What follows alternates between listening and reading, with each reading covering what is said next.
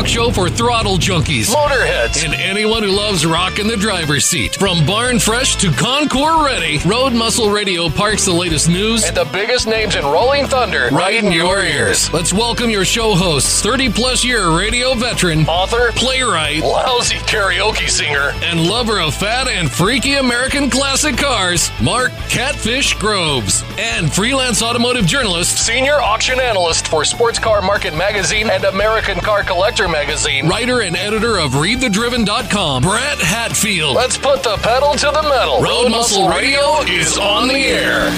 From the magnificent Cowlick Media offices located in my basement. They're spectacular. Oh, so nice. All spongy.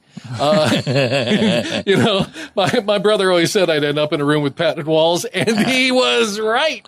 he didn't tell you you were going to build it yourself. Welcome to Road Muscle Radio. I'm Catfish Groves. I am Brett Hatfield. Be sure to check out Road Muscle Radio on Facebook, Twitter, and at roadmuscleradio.com for links, our blog, the events we find, and of course, our podcasts. All the podcasts. You can find them right there. Now, coming up in this episode of Road Muscle Radio, what millennials really want, the right word for your bird. Monterey got back on track, well, a racetrack. And then in segment two, we're going to talk with Gary and Muffy Bennett of uh, Ritchie Leake Auctions about how uh, to take away your case of the Mondays for the rest of the frickin' year. Yeehaw. I'm kind of excited about this because, uh, you know, Mondays, sometimes they kind of drag and I want to be like, come on, man, TikTok, TikTok. I got something to watch. Mm-hmm. How has your week been, Brett? Uh, it's been just fantabulous. Last night, about dusk, the wife and I decided, hey, let's go wash every car we got. so we just You know, I never thought of that for something a- to do with my loved one. we just made a bunch of trips back and forth to the car wash, and the last car on the list was the Corvette. Got it done, dried it off, decided we'd put the top down and go drive around. It was nice out last night. Yeah. it was really nice.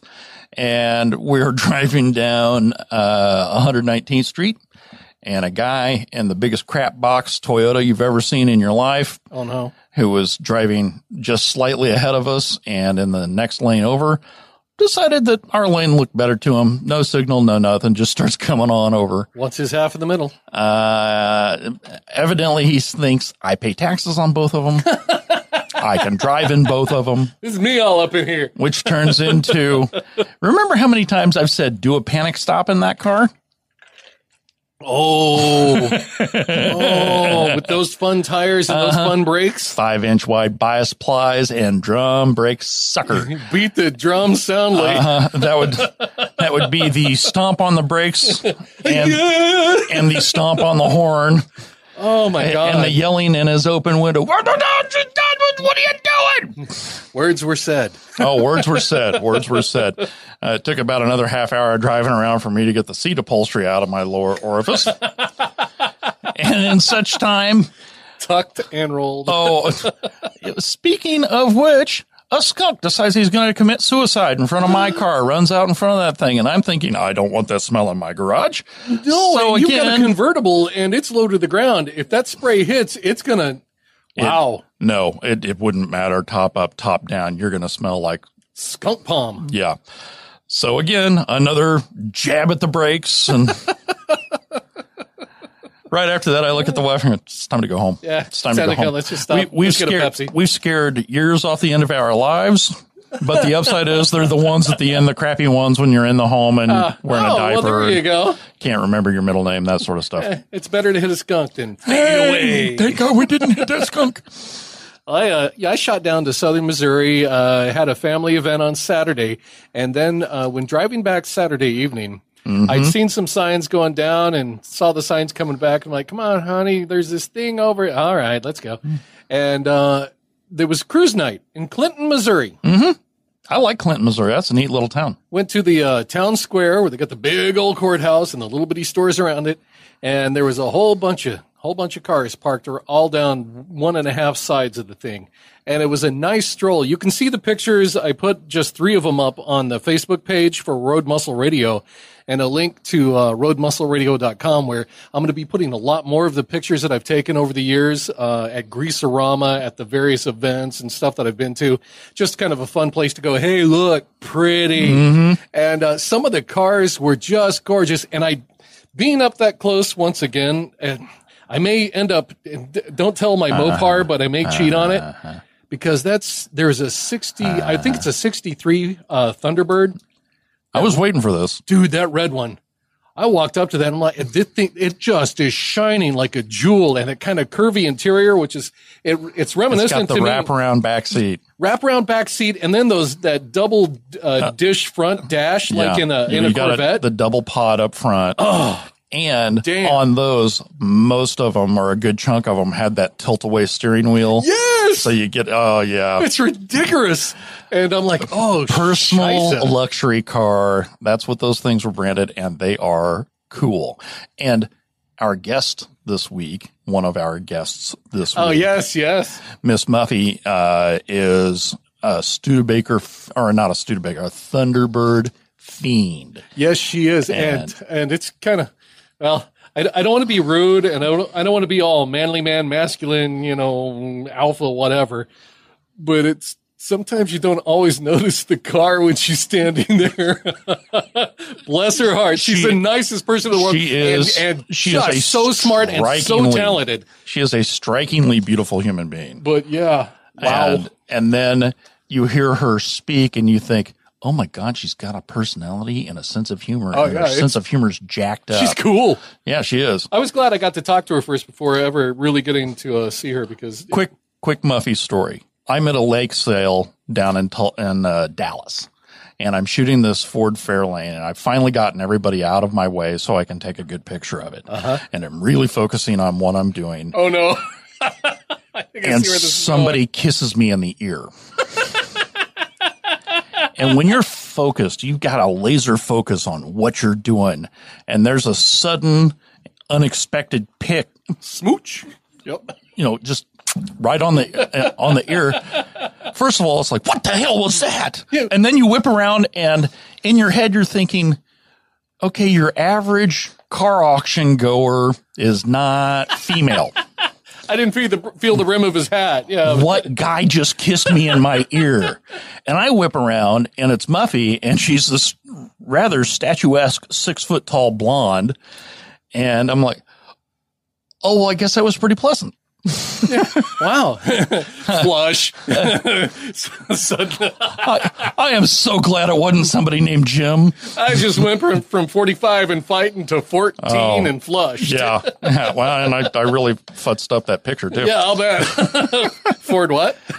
Anyway, uh, Muffy and her, and her husband, Gary, who is the guy I got to be friends with first. Oh, he's so cool. uh, they'll be on a little bit later. They're going to talk about what Leake's got coming up for us and how they're transitioning Oh, and it's going to be cool. welcome to COVID town, all that crap. Yep, that'll be in segment two. But first, we got to get to the news. From the classiccarjournal.com, we've got an article about millennials are starting to have a surprising impact on the collector car hobby. Isn't that something? Uh-huh. You know, it, it's kind of funny with me. I whenever I think millennials, I I'm putting them too young. Well, I have to remember they're in their 40s. You know, and and uh, geez, are they really? Yeah. They're uh, they're they're all grown up now, you know, and I, I'm the I'm the butt end of the baby boomers, Uh huh. but uh, the millennials, uh, you know, they're right in that kind of power purchase generation. Okay, I feel older now. Thank you. You're welcome. Thank you all. Thank you very much. uh, anyway, from journalofclassiccars.com, uh, millennials are having a surprising impact on the collector car hobby. Not only are they buying, but a Han- Hagerty analyst says that they're, what they're buying may come as a surprise. Now it would come as a surprise if if Hagerty's getting in because I, honest to God, I I keep Well, putting them too young in my head, and I keep thinking, okay, they're the they're the Radwood gen. well, and, and Hagerty insures all that Radwood stuff. Hagerty will insure anything. I switched both my Harleys over to Hagerty a couple weeks ago because I found out they were half price compared to who I was Oh, having yeah. do it. you, you want to talk about a pleasant surprise? done. I called Hagerty. I asked them. They said, "This is what you'll pay." And I said, That's all of it. That's not just part of this year. No, no, no, that's a full year. Oh, great. Let me cancel my other policy. The refund from that more than covers what you need. Oh my God. Yeah. Oh wow. Yeah. I paid the full year of Hagerty and then I had 150 bucks left in my pocket. Oh crap. I was not upset. Anyway, uh, what they're buying is a little bit surprising. Uh, first of all, not only are millennials the fastest growing demographic of our car collectors, according to Hagerty, but according to uh, oh, John Wiley, John Wiley, senior data analyst from Hagerty Valuation Services, points out the oldest ones are around 40 years of age. They're adults now. Yep. They have driver's licenses and jobs, and it sure seems like they've got some discretionary income. That's terrifying. In other words, millennials have come of age and they're buying and selling collector vehicles. Five years ago, when not very many were interested in collector cars, and we've bemoaned that point before. Yeah, we've talked about how they don't seem to be attracted to it. When we started the show two years ago, that that was yeah. one of the things that we did bring up was the fact that wow, we've got to get this. We got to uh, find a way to hook them. We got to yeah. find a way to get them involved. Well, apparently, what, it's Tiger? working. Yeah, they're on uh, the line. Says uh, the generation ranging in age from the mid twenties to the very late thirties that now they are spending money. So what are they buying? Yeah. Uh, people have a tough time believing this, but what we see with their policy core data, uh, they really like cars and trucks from late 60s and early 70s. We've mm-hmm. seen that with the square, the square body pickups, the Fords and the Chevys, you know, yeah. and yeah. also the Broncos and the Blazers and stuff like that. And he also said that there's an assumption that millennials what millennials want are vintage imports or brand new sporty cars, and there certainly are pockets of that. That's what I thought. I thought they would all be for their little Toyotas and stuff like that. And but he said it's still a pretty small number. Yeah. What appears to be of interest is pony cars and yeah. muscle cars. Mm-hmm. Along with stuff from the late 70s. Okay, so you know what? You know, I'm being so damn selfish about this right now because I'm like, please keep bouncing around the boats. Stay away from Dude, the you boats. do not have to worry about anybody getting on, the ones getting wound up for what you're looking at. All the stuff you love looks like it came from the home for the visually offensive. You're yeah. fine. Well, I like the when it moves the air like in a Matrix movie when I park. Uh huh. That's that's what I want. yeah, want. well, uh, the stuff you like comes from the Ray Charles Auto Museum, so I don't think you got anything to worry about. Uh, he also notes that millennials' experience has been that uh, when they were younger, there weren't as many nice muscle cars around, and after the gas crisis, they were used up and kind of disappeared. But by the 90s, they'd been restored or were starting to be restored, and they made a comeback. If you were in high school in 2001, which seems just unfathomable. Again, we're old. Class of 82 bitches represent. yeah, no kidding. Uh, if you were in high school in say 2001, among the cars with appeal were the new BMW M3 or a fifth gen Corvette yeah. and uh, vintage Mustangs and Camaros. Hagerty says the SN95 generation of Mustang, which followed the Fox bodies, uh, like, and cars like the 97 SVT Cobra are the most popular cars of the, of of the 1990s with collectors. Most popular cars from the 90s with collectors. Um, now, here's another statistic that is eye watering to consider. Baby boomers ooh, ooh. still comprise 55% of wow. the collectible car owners, according to Hagerty. Those figures indicate the number of millennials in the hobby has increased 76% in the past five 76, years. no wonder. Yeah. That explains a lot. It's huge growth guess what's hot now? Uh, Stuff that we were talking about not being so hot a couple years ago. Oh my God. Tri Five Chevys. 55, we, 56, 57 Chevys, 150s, 210s, Bel Airs. Yeah, this is the time to buy them because nobody is. yeah, you know, well, apparently we had an effect because everybody oh, bought them. yeah, there you go. okay, uh, from the 1960s, they say Ford Mustangs. From the 70s, third gen Corvettes. From the 80s, fourth gen Corvettes. From the 90s, uh, the SN95 generation Mustangs. From the 2000s, fifth gen Corvettes. Of course. L- let me stop there for just a second. Now, everybody knows that I'm the world's biggest Corvette preacher, fan, advocate, whatever advocate, you want to yes. say. Fifth gen Corvettes, uh, first of all, easier to get in and out of than third or fourth gen. Fourth gen Corvettes, and I've had a couple, they were like getting in and out of a canoe. and that's not an exaggeration. Yeah. a really cramped canoe. And uh, the other thing with fifth gen Corvettes, most uh, luggage space Oh wow. on the on the coupes. You know, it's a hatchback. You can get to your stuff pretty easily. The only third gen Corvette you could do that with was the 82 Collector Edition. It's the only one where the hatchback was uh, functional. You know, I've never, I've never really thought of the two words Corvette and hatchback as Yeah, being well- connected, but you're not wrong. No, and they've got a pretty decent amount of usable luggage space. You can pack your stuff up and go for a weekend or maybe go for a week. They're not bad cars. They handle really nicely. They ride pretty nicely, not nearly as harsh as previous generations. And right now they're cheap. Nice. They're stupid cheap. So if you're looking for a lot of fun and pretty good punch uh, for not a ton of money, fifth gen Corvettes are not too bad. Uh, from the 2010s, most popular collector car, Dodge Challenger. You know, and that's the way you get your big ass, uh, big honking Hemi for uh, for your money. That's a that's brilliant. Well, a lot of those Challengers have that 392 Hemi in it, and that's a heck of a potent engine. Oh yeah, it gives you all you go you need. and they're comfy. They've got pretty good space in them. They got a bit of trunk. They got a back seat. You can load them up, just take off for the weekend, go do your thing. They're pretty decent cars and they don't cost a ton. Yeah. So thank you, millennials, for uh, finally turning the corner and getting involved. And uh, Welcome to the club. Yeah, welcome to the club. We're certainly happy to have you. And uh, you know, we told enough people that Tri Five Chevys were cheap that they went out and drove the price back up. Yeah. Sorry about that, or uh, congratulations if you happen to be the one who sold it.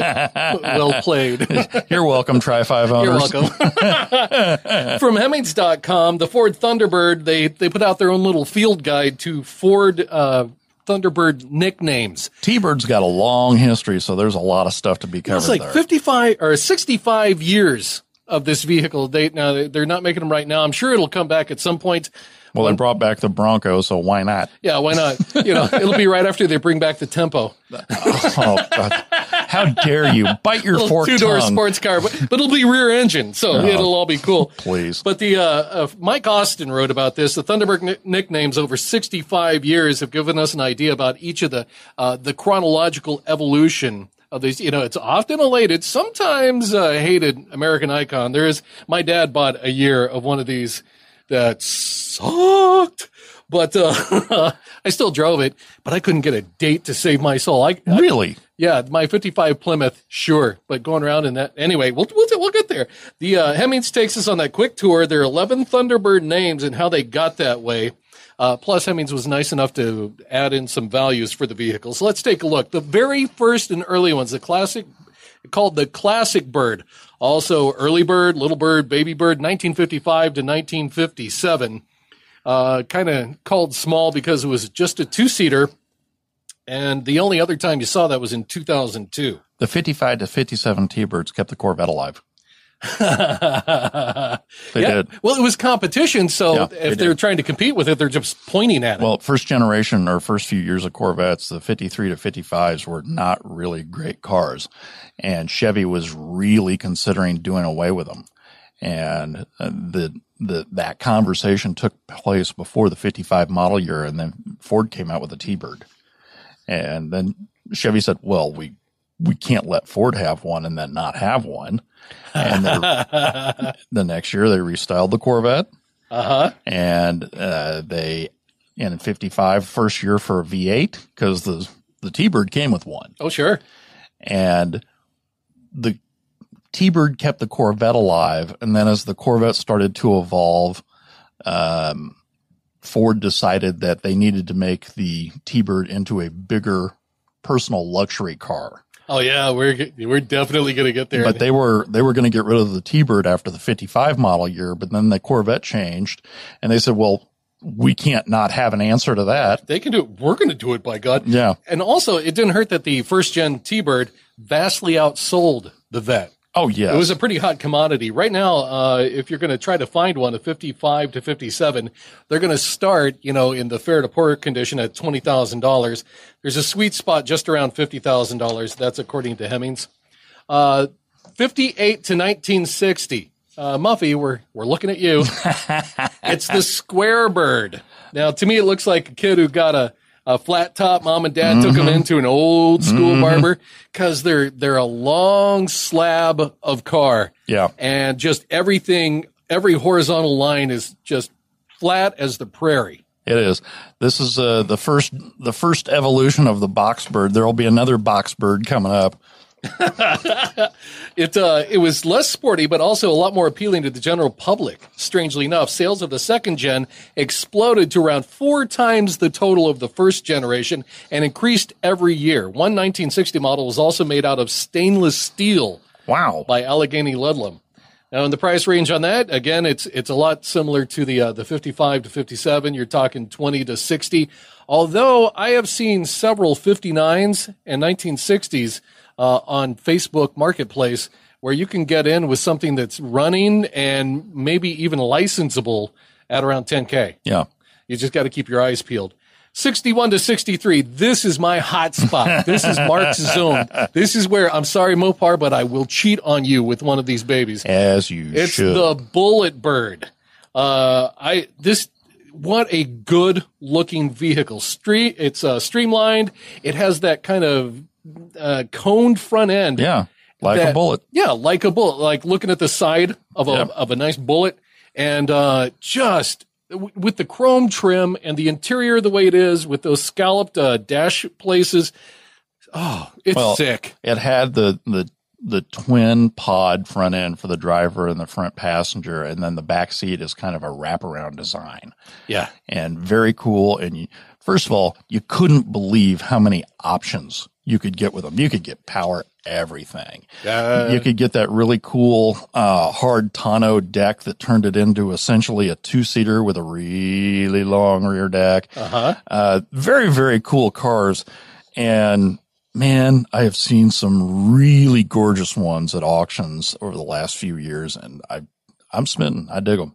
Well, that one I saw in Clinton, that was a Oh yeah. that was a seal the deal kind of car. Oh yeah. Now here it says that these uh, for the 61 to 63, plenty of options under 25k, and yeah, there actually are quite a few options. Yes. I've got my eye on one that's 7500 right now, and I'm kind of I'm digging on it hard. I've I've already started trying to talk to them about uh, you know, hey, eh, how is it? How's the rest?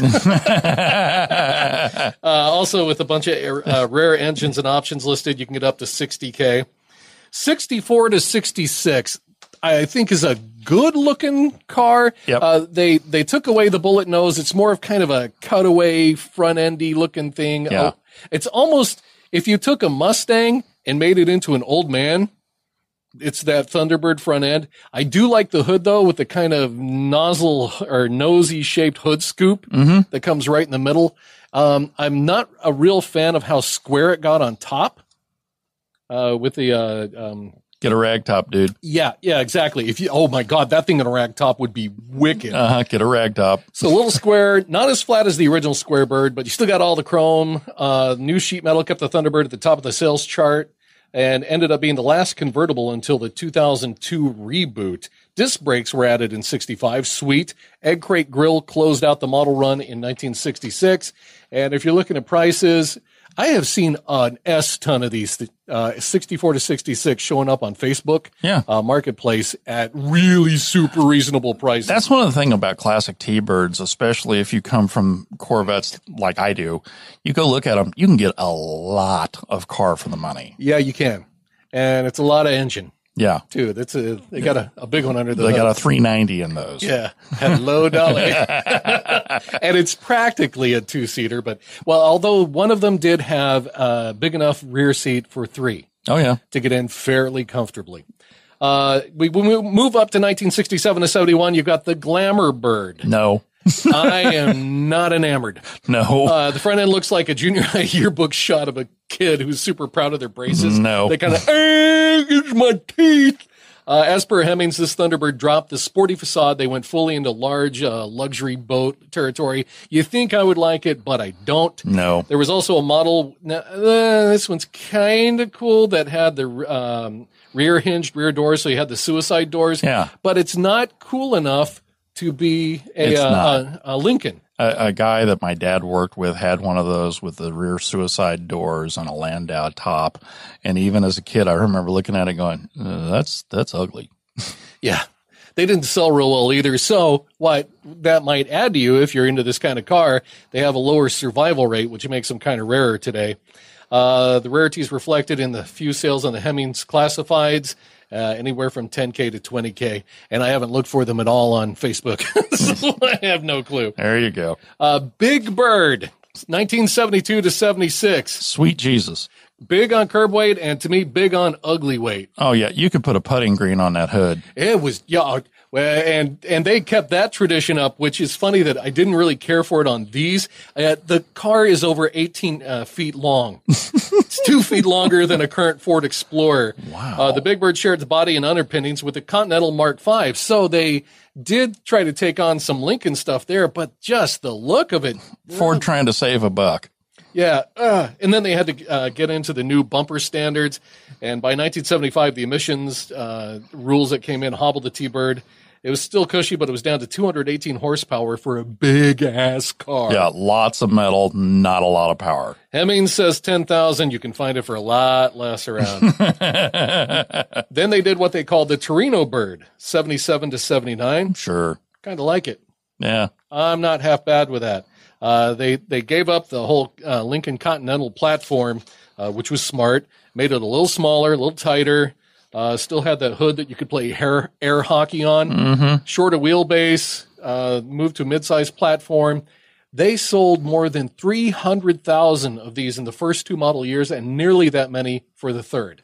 That's extraordinary. So they they did it right. Sold the hell out of them. You know, I wonder if part of it too, we came out of 74 was uh, the oil embargo, 73, yeah. 74, and all of a sudden every car was tiny. That's when Pintos sold like hotcakes. Yeah. And I think we got just tired of that. Well, you also have to remember uh, mid to late 70s, we were in the middle of economic downturn. Uh, we had Carter for a president, and he, his economic policies weren't real strong. Yeah, they, they were not popular. And well, uh, also 79 and 80, we had uh, 18, 19% interest rate. We had 14% interest rate on houses. Yeah. 14% on houses. You wouldn't take 14% on a credit card now. and we had that on houses. So people were looking for ways to save money anywhere they could. Smaller car, less to move around, better mileage. Yeah, I get it. And you can find them for pretty decent prices too. Yeah. You move into 1980 to 82, the Boxbird, Just sad. or what I call a turd bird. Just sad. Oh my God, these were ugly. This is when my dad bought in. He got himself a brand spanking new off the lot 1980 T-Bird. It was kind of that burgundy reddish with the with the white vinyl top, and it had a burgundy interior, so it just looked like one long flesh wound with a I, white um, scab on I'm top. just, I'm just sad. Oh, uh, and, and you know, Dad, God bless you wherever you are. Thank you for trying. I mean, I did, I did drive. I put sixty miles on it cruising one night, just hoping to see anyone in town. hey, uh, Nothing. you know, at the time, compared to all the other crap that was out, probably wasn't that bad. Yeah. Retro, Well, retrospect, oh my lord. This was the uh, yeah. Looking back, no, no. It's the first Thunderbird on the Fox platform. Yes. and they got it down to the intermediate size. Obviously, sales dropped nearly in half in 1980, and we're down to you. 45,000 in 1982. Ford, you need to thank my dad. He was one of those sales. Yeah, well, there's one born every minute, right? Now, in the price range, this makes me giggle because, uh, according to Hemmings, they seem to go for under 15,000. No kidding. no, I would, I would buy, there is a Woody LeBaron convertible I would buy before I would buy one of these I like Facebook those, and, Marketplace. and they're awful. oh, they look like hell. Yeah. But yeah. there's just, they're outrageous. Well, how many times are you going to go watch St. Elmo's Fire after you buy that sucker? next up, 83 to 88. Hello, Radwood. I liked these. The Aero Bird. After a couple of years of the Aero Bird uh, introduction, they came out with the Thunderbird Turbo Coupe. Yep, it was a uh, turbocharged 2.3 liter four cylinder. I'm reading Which, that if right I, off the paper. which, if I'm not mistaken, is really, really close to the Mustang SVO drivetrain. Ooh. And at the time, I mean, they're not fast now. You look at them now, and I think the zero to sixty is around eight seconds. But at the time, they were pretty quick, and they were cool, and they had a turbo, and it had twin holes in the hood to suck the air in. Yeah. You could get it with a five speed, and that was cool. That was really cool. After the Thunderbird being really awful for a long time, the turbo the turbo coupes were neat, man. We really wanted one. And even on uh, during this time, 83 to 88, Ford was using the styling on a number of their NASCAR cars. Yeah, yeah, yeah. So it actually had something going for it. Sales rebounded in this generation, aver- averaging around 150,000 a year. And when you find one, they seem to go for $10,000 or more, according to Hemmings. If you can find a really clean one, Yeah. they are rare. You don't see them very often. Yeah, true. Well, you know, rust. Yeah, true. Hello, True. 80s. then uh, we hit 89 to 97. This is an a, uh, eight year stretch called the Super Bird, which I call the Super Board. Uh, I I can appreciate the power they put into it, but the the styling when Well- they started kind of clipping off the front and the back yeah, end. it- it- but you were also seeing similar generation that uh, the Lincoln Mark Seven and Mark Eight yeah, through there also, and the they had the Super Coupe. They they did, no longer had the Turbo Coupe, but they had the Super Coupe, which was that 3.8 liter uh, uh, supercharged variant. And if memory serves, if I'm not incorrect, that may have been the same base engine they used for the Ford Taurus SHO. well, they said uh, in the article that the engine was highly tunable, Yeah. that you could play with it a lot. Oh yeah, yeah. And then uh, in 1991, you got the Windsor V8, followed up with a modular V8, and they were only available with an uh, automatic transmission. Well, you know, but uh, to me, they were slabby, drabby, and I kind of think they looked like a, a tempo that worked out, pumped you up. Uh, you know, and if you love them, I don't mean to be rude, but I just damn. So uh, price range generally under fifteen thousand dollars. And then finally, and oh god, these Yeah. were so So they were gone for a long time, and then they Yeah. came back out in 2002 to 2005. I thought they looked pretty cocky. See, and this is this was the J Mays retro styling era that came around with those uh those O2 Thunderbirds. And at the time they looked pretty cool. It looked like a neat throwback. I don't think they've aged well.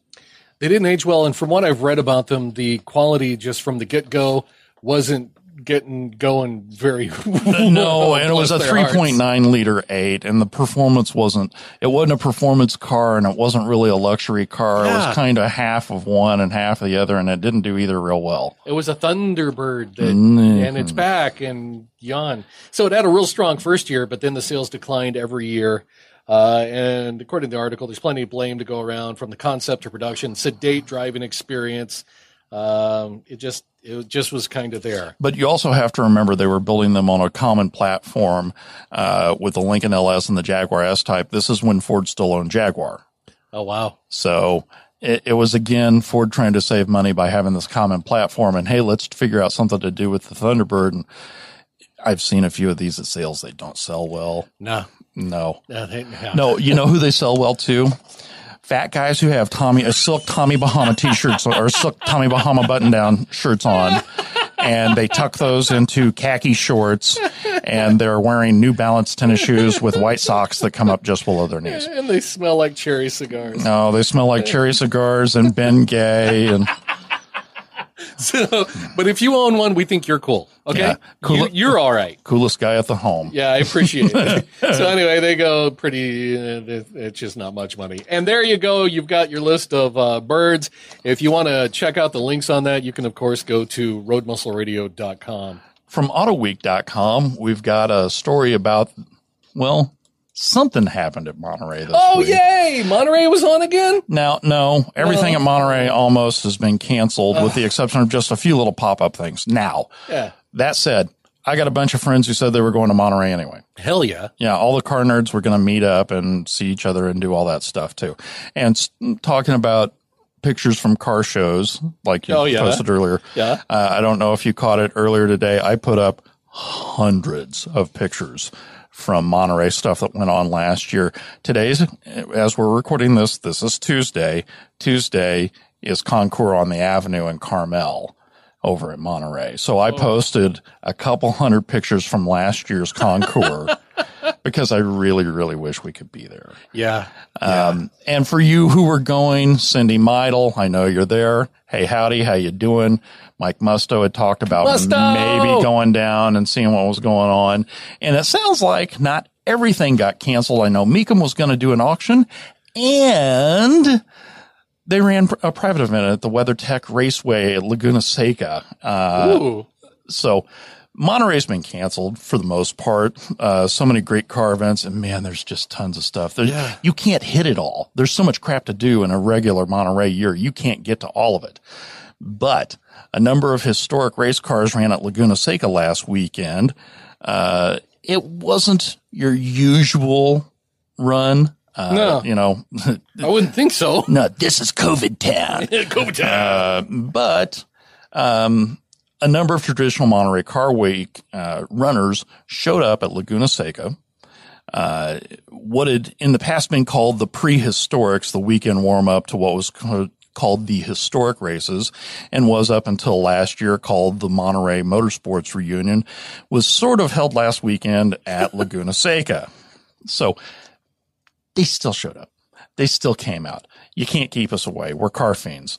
It just like the people who said they were going to show up for the Woodward Dream Cruise, Oh, yeah, yeah, yeah. even though everybody canceled that sucker. Hello. So if you were watching it from space or maybe from the Goodyear blimp, driver appreciation weekend might look like the prehistorics. Uh, there were grand old classic race cars divided into eight classes, battling it out in real live action on the track. that still freaks me out that uh, and i know it's because the the cars were meant this was meant for them they weren't Yeah. meant to be put up on a shelf and No. go ood and odd they were meant to be raced but uh, these cars are worth a lot of money Here's a good example. And I think you might remember me talking about this way back when on our other show. Adam Carolla sold several very expensive collector cars he owned. He sold a Lamborghini Miura, which is not an inexpensive car. No. And he sold a Lamborghini, I think a 400 GT to buy Paul Newman's former Porsche 930 race car. Oh My car god that's cool legend has it that thing was four and a half million dollars. Adam takes it out and races it. oh my He also has the biggest. Uh, yes he does he has some. yeah, yeah, he certainly does. and they and they clank. you're Uh, wrong He's got the biggest collection of uh, former Paul Newman race cars, I think, of anybody anywhere. Oh, and wow. he takes them out and he races them. Well, That's what they're meant to do. But he takes that Hawaiian Tropic livery uh, Porsche 930 out and races it. And I'd be surprised if he wasn't running something at Laguna Seca last weekend. Uh, even Ford Ford CEO Jim Farley ran his 65 Cobra. That's a million dollar car. jesus Uh, Nissan VP of Design David Woodhouse took his ex Ken Miles Dolphin Mark II around Laguna Seca. Ken Miles drove it. You know, that thing's going to be worth a fortune. The only thing missing was the fans. According to track spokesman Barry, To- uh, I'm going to say uh, Topke? Topke? i believe so T O E P K A E. Topke. Uh, Barry, if I butchered your name, I certainly apologize. big b bt we, we call him bt Yeah. a close personal friend So uh, several of us were sitting around, sitting at a table, and we thought, let's see if we can put together a driver appreciation weekend just for people who really want to run or, or who want to race or run their cars. Let's give them a chance. Social distancing at high RPMs. Winning. winning Uh, HMSA President Chris Vandegrift, longtime vintage race organizer, said it's a good group of people, very enthusiastic, very appreciative, good cars. It's been a nice weekend. The only thing that is missing is the social aspect, but it really has been good racing. They were all having fun. Nice. 179 cars entered, less than half of what have normally been on oh my god but they were great cars. Uh, we've got eight, eight, different classes. I'll buzz through them real quick. Yep. Uh, class one, uh, saw Bugatti Type 35 racing against Porsche 356s, a Lotus 11 and a birdcage Maserati. Oh my Jesus. God. That's right up your, uh, your wheelhouse. Sexy. Uh, Nissan's VP of design, David Woodhouse, drove his Ken Miles 1961 Dolphin Mark II Formula Junior. And that class one, right on. Class one. Class two, all Formula Atlantics. Oh, I'm sitting in my own sauce. Two were driven uh, by IMSA Camel GT champ Chris Cord's sons, Bill and Steven, who drove a Chevron B39 and a March 76B respectively. Class three collection of 50s and 60s sports cars. Yeah. It just keeps getting better. Lotus. Lotus Ford Cortina, Datsun 2000, some early 911s, and a Sunbeam Alpine. I dig those. Yes. Class four, slightly more purpose built race cars like Lotus 23 and 23Bs, a Porsche 910, McLaren M1C, McLaren. And a Cooper Monaco. Class five moved up a decade or two with a Datsun 240Z, BMW M3, Porsche RSR 2.8. Sorry, I'm going to need a moment. And a couple of Camaros. Yeah, Class baby. six, all 60s muscle cars, uh, like Corvettes, Mustangs, and Cobras. Uh, Lynn Park brought three Cobras and raced Lord. one while his sons Tim and Steve raced two others. Newly minted Ford CEO Jim Farley drove his 65 Cobra. Oh, God, I just want to breathe her. Uh, class seven was back down a decade to a Lola T uh, 204, a Lotus 61M, and a Van Diemen RF 80. And class eight was crawling with Datsun 510s, probably where Mr. Carolla was racing, uh, one of which driven by racing great John Morton. So great stuff going on at Laguna Seca. And I'm just so happy to see that it did happen. That people went ahead and, and said, you know, we'll do it as, uh, we'll do it safely, but we're going to do it. Still, Hell yeah. 179 cars out on the track. Everybody doing what they're supposed to be doing in those cars, which is turning a wheel in anger. I love it. You can find links to these stories and more on our blog at Road Muscle Radio. And coming up in our second segment, the Bennett Connection. Gary and Muffy get us in the know on a new every other Monday kind of awesome. Stick around, more Road Muscle Radio is on the way.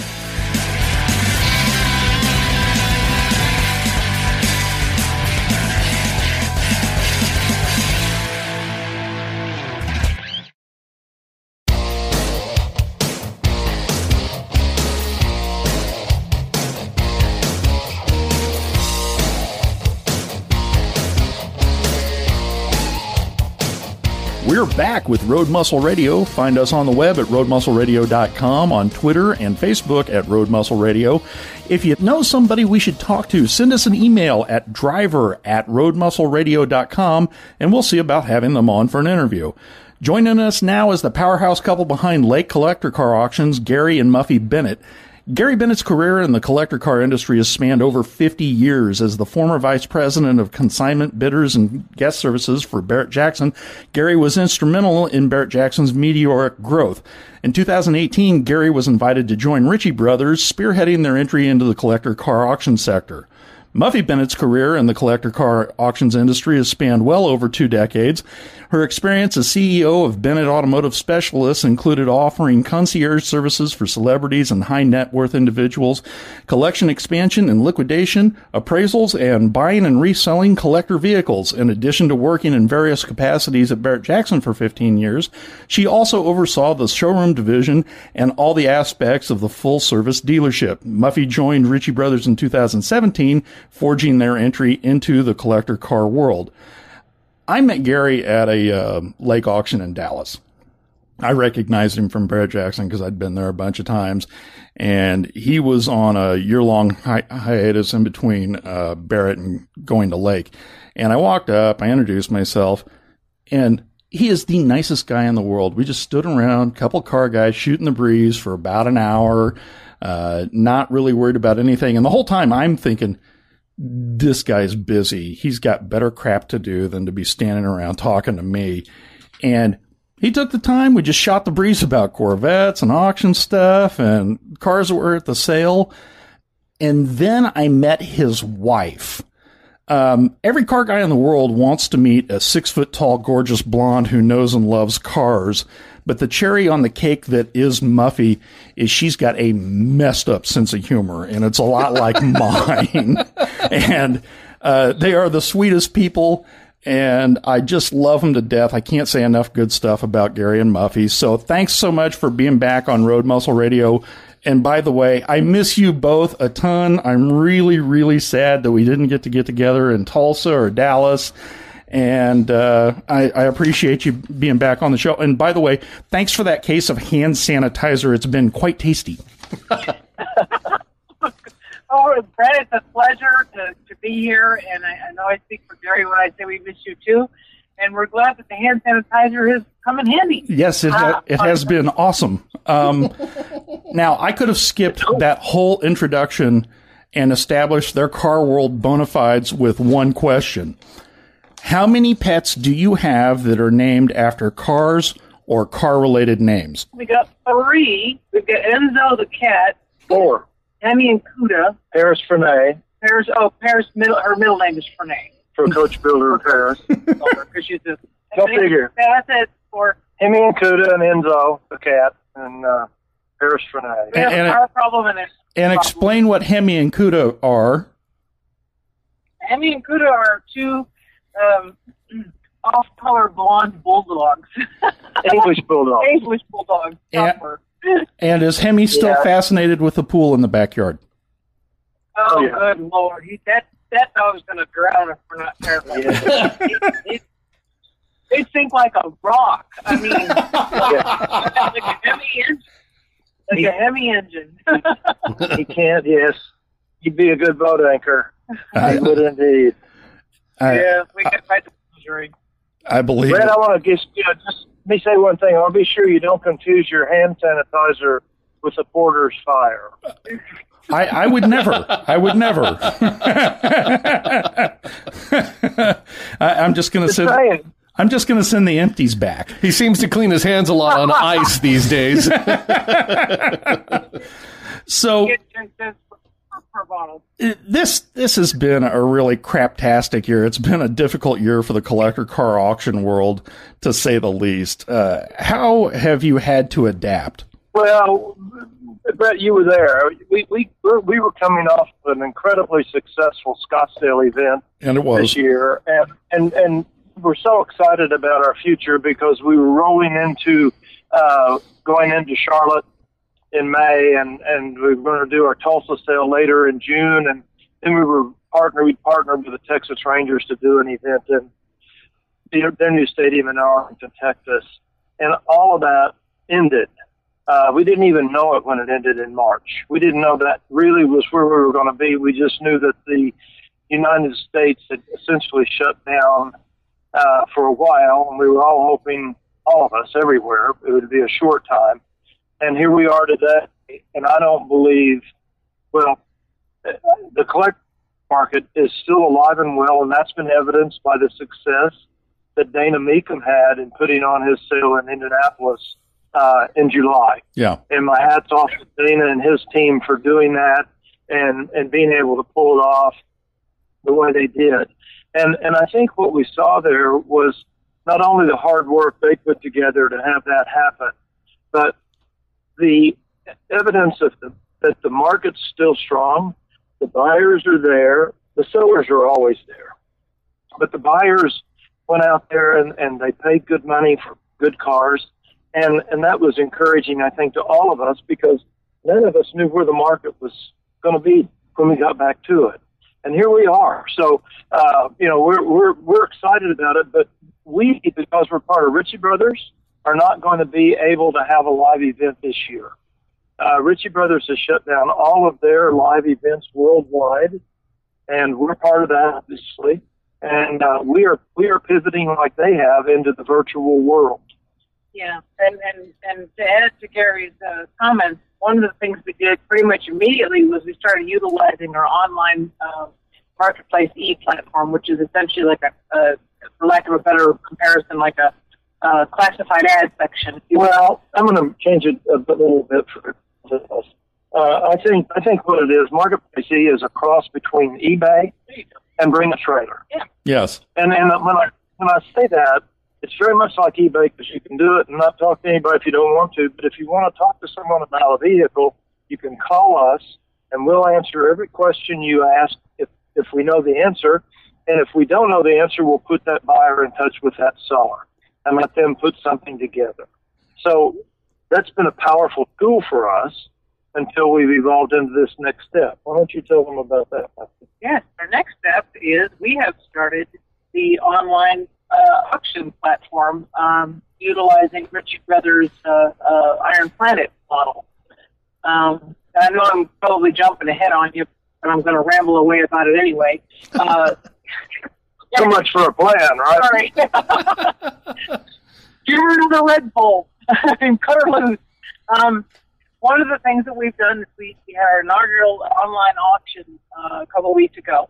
Um, and, and it, it, went okay. You know, it, it left a bit to be desired, but um, uh, we, we got through that, and we sold an awful lot post sale. And now we're working on. Let me jump in here. You left something out. What did I leave out?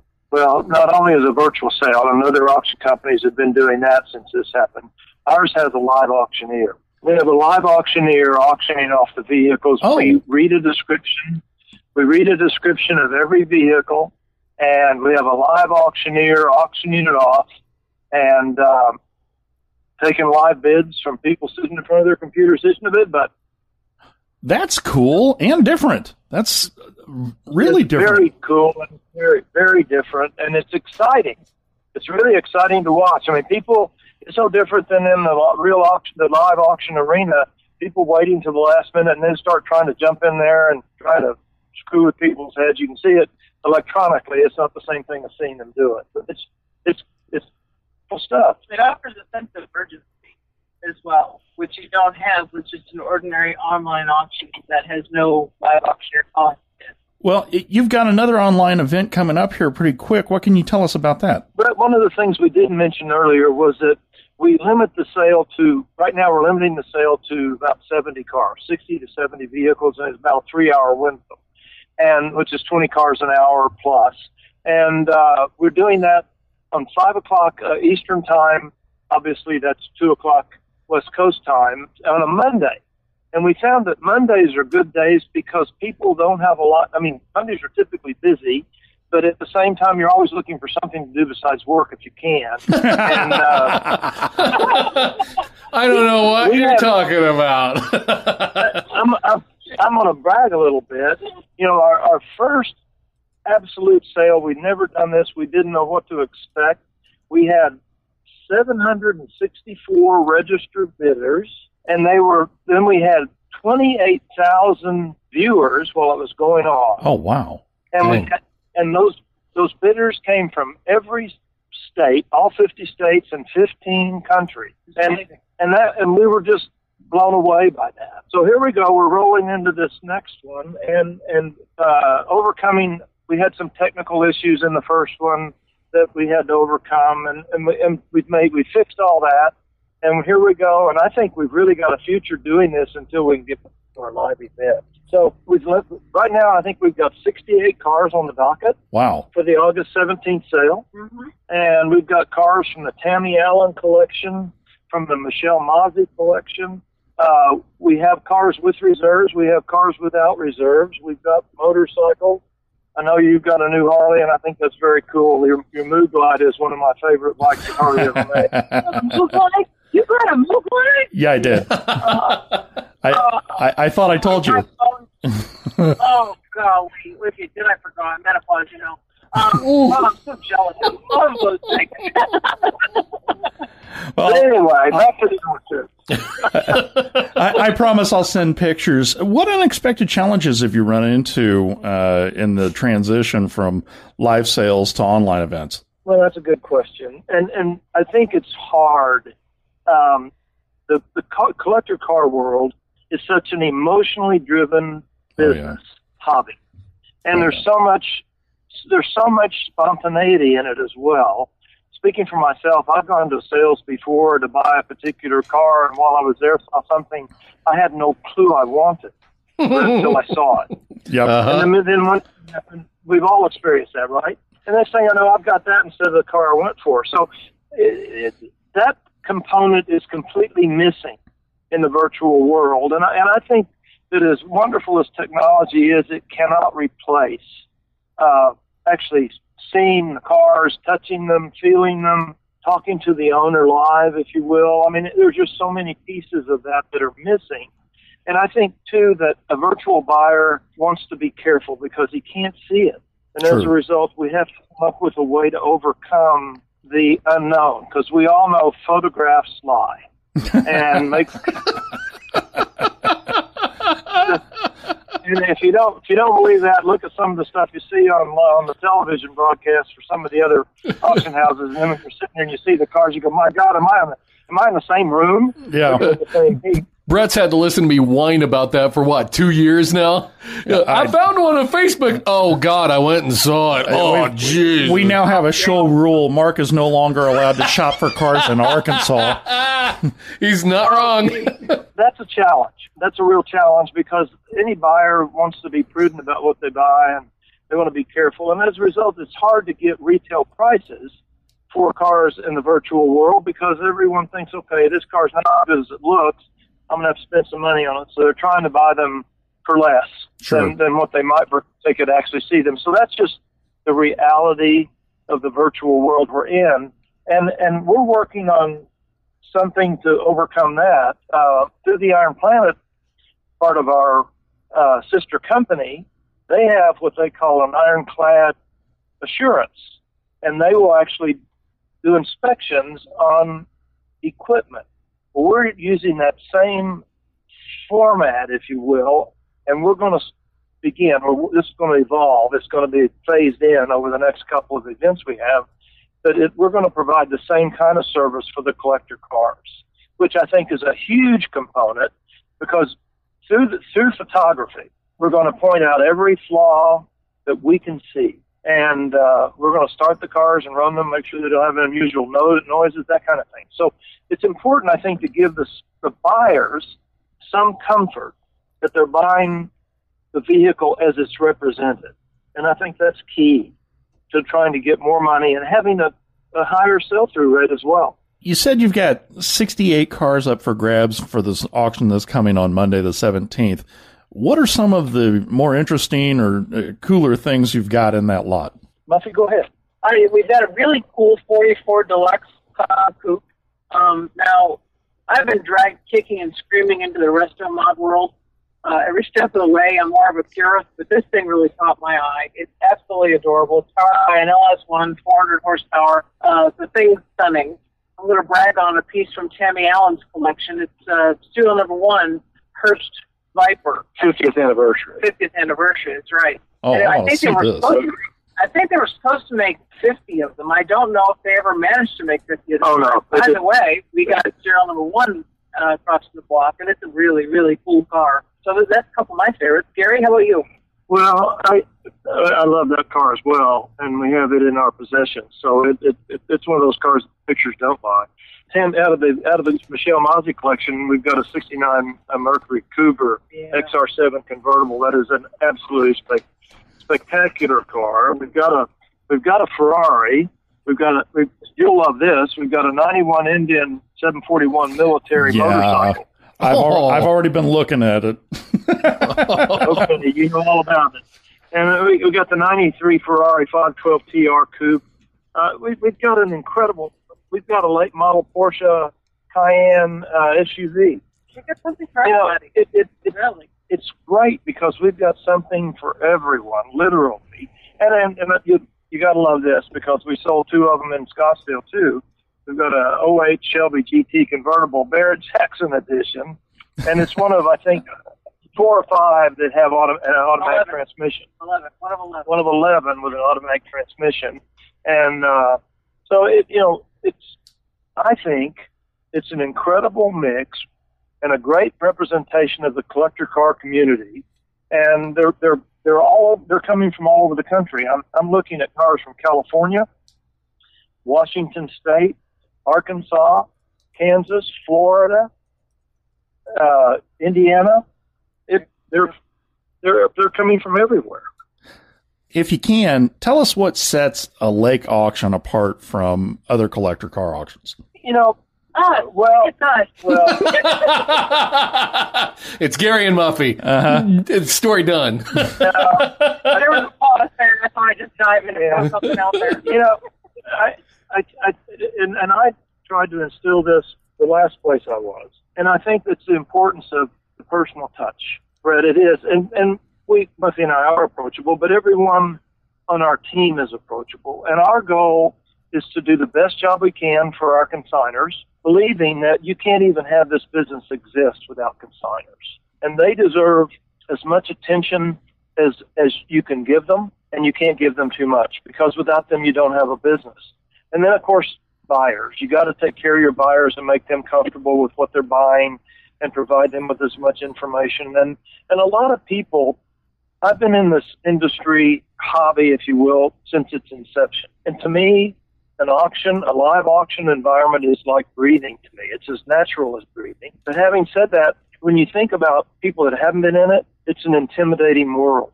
It's it's it's amazing, and you're afraid if you're in a live event, you're afraid you move your hands or wave at somebody for fear you'll buy something. And if you're online, you're sitting there timid about, am I sure I want to do this? What if you know? There's so many things, and we want to work with everyone to try to overcome all of those challenges and make them comfortable while they're while they're doing it with us to where they feel comfortable enough to want to come back. And that's Nice. the key. I've heard a, a rumor that you're going to start doing these every other week. We are. Oh my God. Awesome. That means a whole new batch of cars every other week. Exactly. And and so exciting. and in a perfect world, in a perfect world, while we're while you're previewing the sale on this coming Monday, Monday afternoon, as soon as this is over, we're going to have 70 more cars up on a website for you to look at us doing them two weeks later. It's like Awesome. Christmas. Christmas every other week. Awesome. I love it. I love the idea. So, uh, wrapping up, what impact has the pandemic had on the collector car auction industry?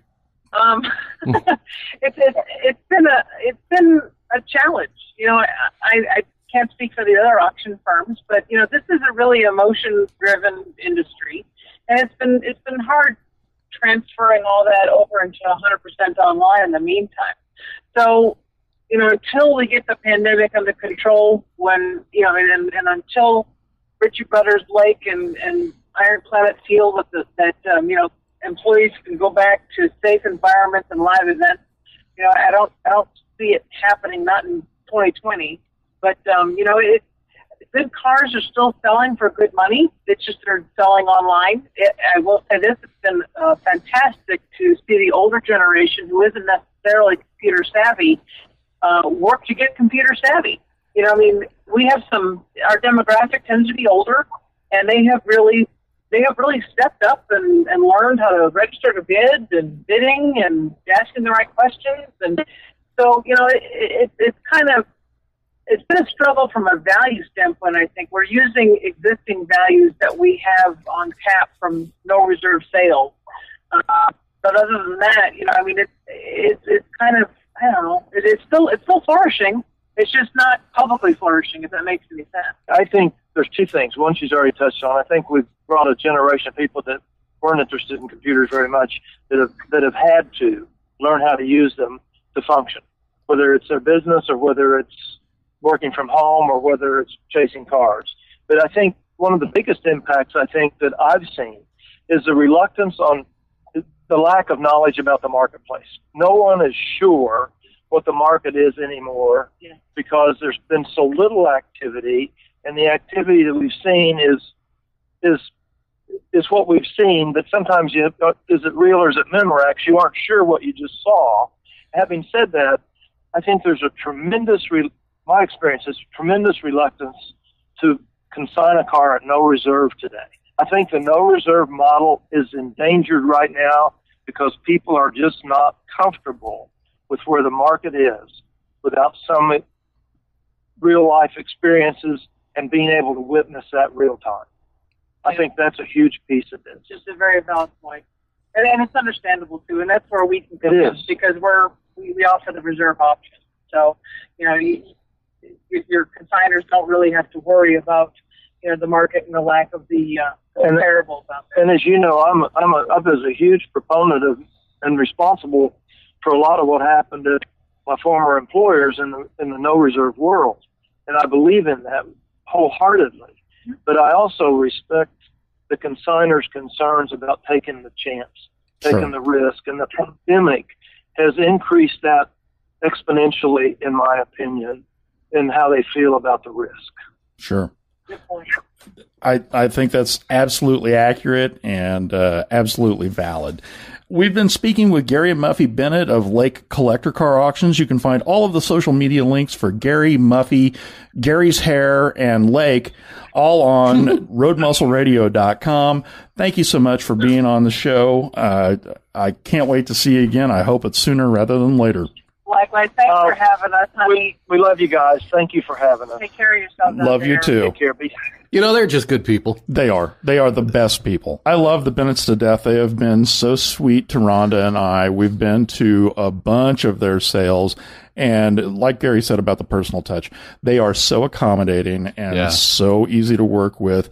And if you need anything, all you have to say is, Hey, uh, you know what would be helpful? And they, they are all, they're all about that personal service. They are fantastic people and I love them to death and keep that hand sanitizer coming. It has been very tasty. We appreciate them being on, and we appreciate you being here listening and sharing your time with us as we yak about grease, gears, and cool car stuff. There's nothing like going on a fun ride when you got fun people to share it with. Be sure to visit us on Facebook at Road Muscle Radio, at roadmuscleradio.com, and on Twitter. I'm Catfish Groves, I am Brett Hatfield. and we'll catch you down the road on Road Muscle Radio.